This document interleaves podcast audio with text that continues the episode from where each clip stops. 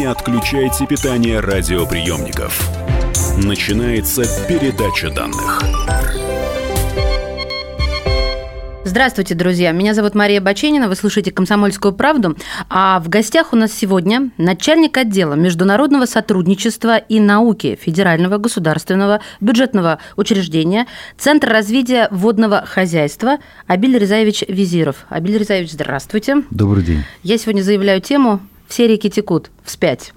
Помните такие фильмы «Все реки текут» и выражение «повернуть реку вспять»? Ну вот сегодня об этом будем говорить, и мне очень интересно, поэтому попытаюсь начать, наверное, сначала. Вот когда возникла, или почему еще, да, возникла впервые идея переброски рек? Как э, и кто, возможно, разрабатывал этот проект, и в чем его суть? Надо немножко э, углубиться в историю для того, чтобы нашим слушателям было понятно вообще, откуда взялись такие э, идеи поворота рек. Э, собственно говоря, идея не новая. Водой э, люди пользовались всегда и для жизни, для обеспечения нужд. Дальше как транспортная артерия и, соответственно, в военных целях. Поэтому вот и Нил, и Египет, в общем-то, и Древний Рим, они, в общем-то, занимались этим, то есть брали воду из реки, доставляли ее до городов, в общем-то, иногда и поворачивали их в другую сторону. Поэтому идея не нова.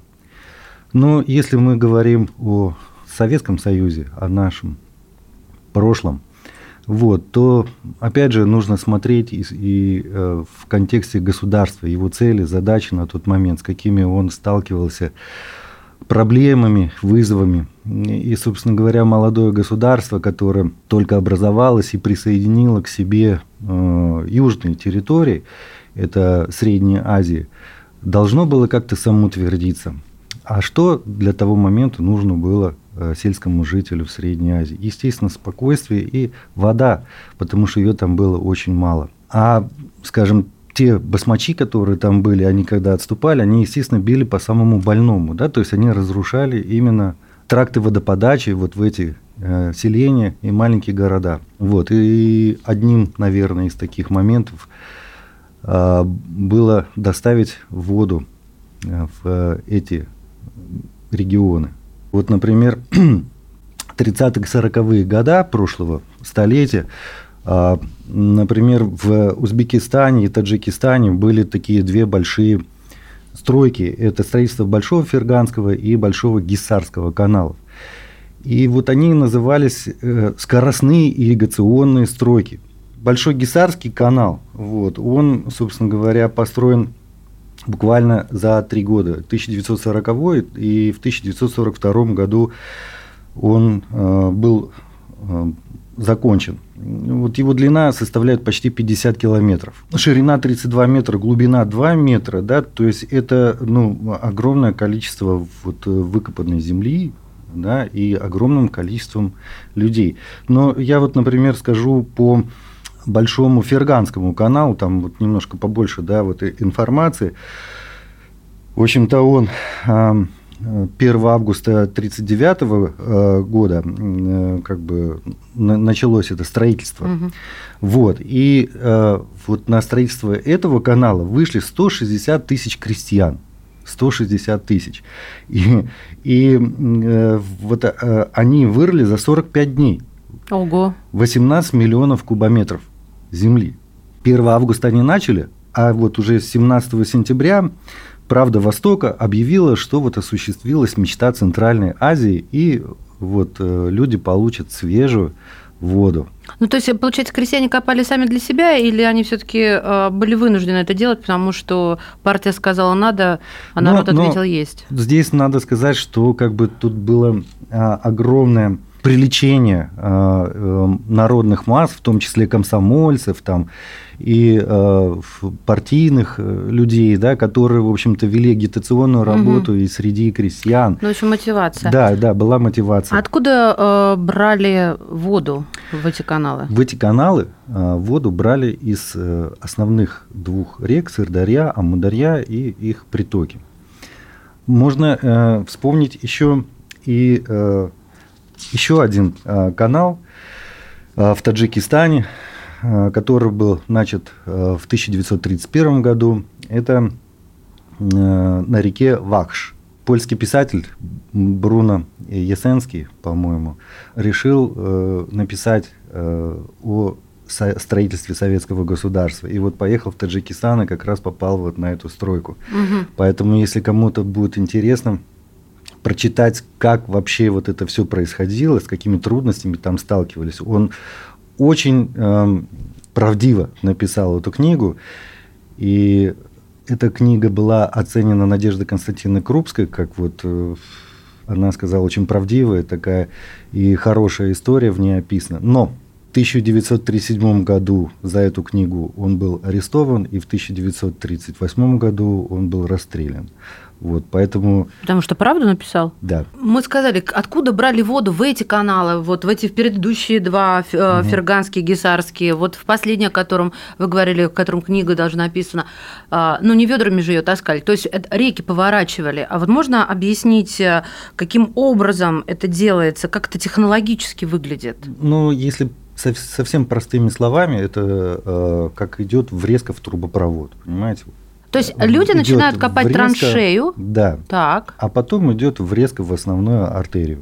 Угу. И, собственно говоря, понятно, что производятся геологические и геодезические изыскания прежде всего, потому что как бы нужно смотреть и э, рельеф местности, чтобы он, соответственно, куда вы собираетесь воду подать, чтобы река потекла, да? Уклон, да, да. Был. Вот. Естественно, а, возможно, какие-то там а, сооружения, дамбы а, вот, э, в процессе строительства, потому что как нужно выкопать такое русло, которое потом не будет размываться который не приведет а, рядом стоящих городов и сел. То есть она пойдет именно в том направлении, в котором запланировано. А, то есть это уже это какие-то математические исчисления или вот э, откуда вот у людей эти знания? А какое вырыть русло? Ну, это прежде всего а, проводятся инженерные изыскания. Угу. Геодезические, геологические, то есть пробуриваются э, породы, смотрится, в общем-то, э, из чего эти породы состоят, из каких э, материалов, которые размываются, не размываются, будут они. Вот, там, уже понятнее. Да. Но получается, что э, изначальная река, то есть в оригинальном ее русле, она мелеет. Что такое река? То есть это, понимаете, экосистема это, это, не, это даже не то, что мы видим вот на первый взгляд а, с красивыми берегами, высокими или пологими. Это экосистема, которая а, вот у нас сейчас принято говорить бассейн реки, да, то есть вот она, река, должна чем-то наполняться. То есть вот это наполнение происходит за счет твердых осадков, жидких Э, осадков за счет, в зависимости от того, какая река равнинная или горная, да, то, соответственно, э, ледники. Там ледники или грунтовые воды, грунтовые да? воды, да. Вот это такая масса, масса, маленькие ручейки, речки, которые туда впадают. Вот это вот все составляет бассейн, э, скажем, какой-то реки. И дальше рассчитывается, сколько воды в этой реке и сколько можно взять. Но э, надо сказать, что, конечно, э, вот в прошлом веке, особенно в, в конце там 19 или вот когда-то, в общем, я не думаю, что делали такие вот очень точные. Ну, с экологической точки зрения изыскания. не рассматривали, да, вы хотите вот. сказать. И в первую очередь, я, как уже оговорился в самом начале, какие задачи стояли перед государством. Задачи перед государством состояли в том, чтобы э, дать воду в засушливые регионы. Экономические. Экономические задачи. и э, политические решить, Абсолютно как бы, да, верно, вот эти вот. Поэтому далее. Что потом? Кроме этих трех каналов я могу перечислить еще Каракумский канал, который также пытается от этих двух рек Сырдарья, Амударья. В, в итоге деградировали реки. Э, это сказалось на Аральском море. Какие именно реки, э, напомните нам, деградировали? Сырдарья, Амударья, то есть э, они все получились у нас на сегодняшний день зарегулированы. Угу. И в настоящий момент, когда у нас уже сегодня новейшая история а, России, Российской Федерации и также сопредельных государств, которые с нами. То есть вот Советский Союз это была одна экономика, да, а сейчас у нас другая экономика. И у каждого сопредельного государства своя экономика. И они пытаются обеспечить свою продовольственную Ну, получается, мы им подарочек сделали, а... Ну, это подарок сделал Советский Союз. Ну, все равно это же в- изначально-то река протекала по территории. Я к тому, что какие вызовы у нас сегодня. Вот какие, хорошо. А вот они заключаются в том, что каждая республика, соответственно, когда решает вопросы своей продовольственной безопасности, оно увеличивает расход воды из э, водного объекта. И, соответственно, сегодня уже как бы возникают вопросы нехватки воды. Вот мы продолжим с этого момента. Сейчас уйдем, друзья, на небольшую паузу и а, вернемся. Говорим о том, а, как поворачивали реки, как изменяли течение рек в Советском Союзе. И а, мыслить об этом сейчас или не стоит, ну, с точки зрения экономической, экологической и политической в том числе. Мы, кстати, к политике-экономике подобрались. А, В студии «Комсомольской правды» начальник отдела международного сотрудничества и науки Федерального государственного бюджетного учреждения Центр развития водного хозяйства Абиль Резаевич Визеров. Не отключайтесь. Не отключайте питание радиоприемников. Идет передача данных.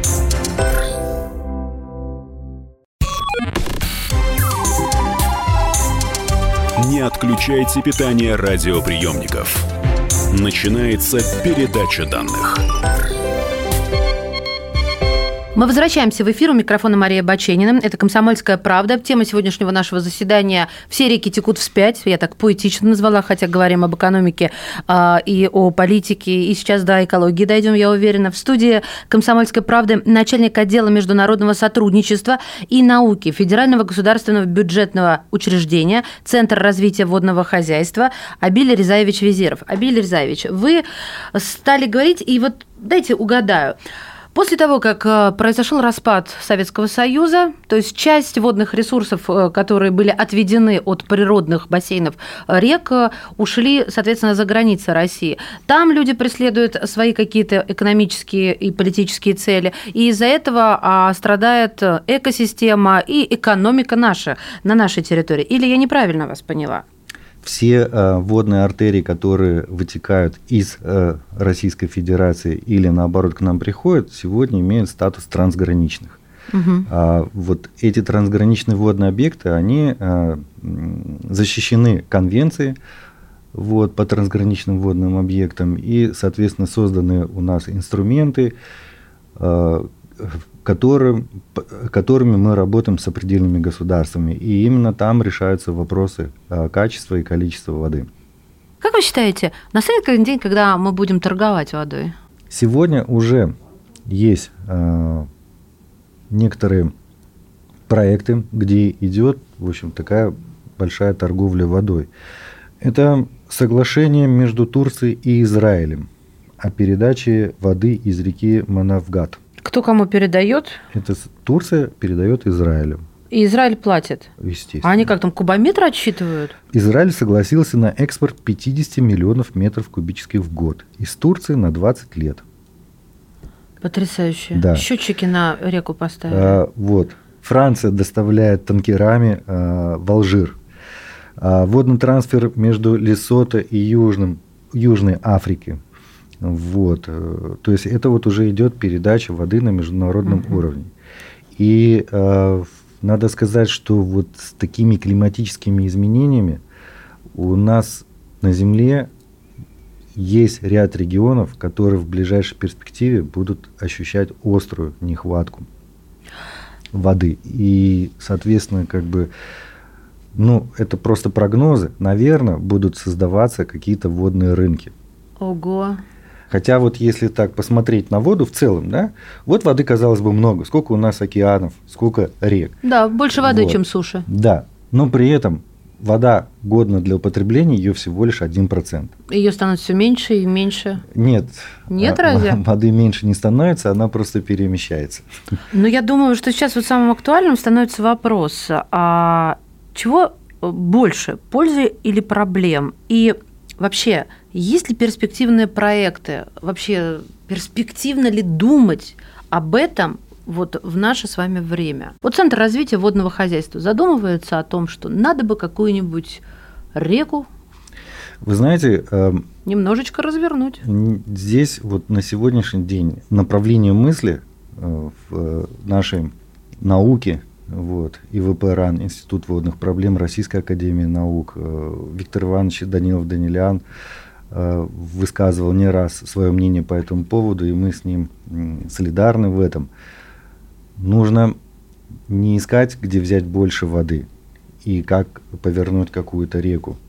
А сегодня нужно задумываться о технологиях, Интересно. водосберегающих. А, водосберегающих, так. Внедрение этих технологий. Сегодня нужно думать о том, что мы должны рационально использовать свои водные ресурсы. Ведь если мы их будем просто добавлять, вот сегодня одну реку повернули, высушили ее, завтра другую, еще стало хуже. А не лучше ли начинать с самих себя? Согласна, конечно. И что, какие подвижки в этом вопросе? Идет гигантская работа. Например, эм, ответственность нашего Министерства природных ресурсов Российской Федерации за национальный проект «Экология». Вот в национальном проекте «Экология» предусмотрены э, федеральные проекты, которые именно касаются воды. Это и федеральный проект «Чистая вода», который занимается тем, что э, технологии подачи воды в дома э, и э, сточных вод, то есть то, что мы возвращаем обратно в природу, они должны усовершенствоваться. То есть что берем, должны то и отдать. Большой проект э, федеральный – это э, реабилитация реки Волга, сохранение уникальных да, водных потому что она объектов. мелеет местами очень сильно. Я видела даже фотографии наших Но корреспондентов. То, что она мелеет, это э, одна задача. Но вопрос решается о сокращении сброса сточных вод, о внедрении э, в технологий новейших в э, промышленность, в ЖКХ. Для очистки вы имеете в виду? э, э, для очистки воды, для пользования воды. То есть, например, как бы предприятия, которые стоят по берегам Волги, э, э, должны как бы использовать повторно воду, ну то повторно оборотное использование воды. То есть не только ее забирать, а как-то ее рационально использовать. Мгм. А в, ужесточаются меры по качеству воды, э, отводимой обратно в водные объекты, да, то есть за этим э, строго следят и устанавливают э, приборы. То есть сейчас, а, я прошу прощения, что перебиваю вас, а, а, Абиль то есть сейчас мы не думаем о том, что надо по- поворачивать реки или ответвлять течение вод природных, а нужно просто экономить. Вот эта парадигма сейчас.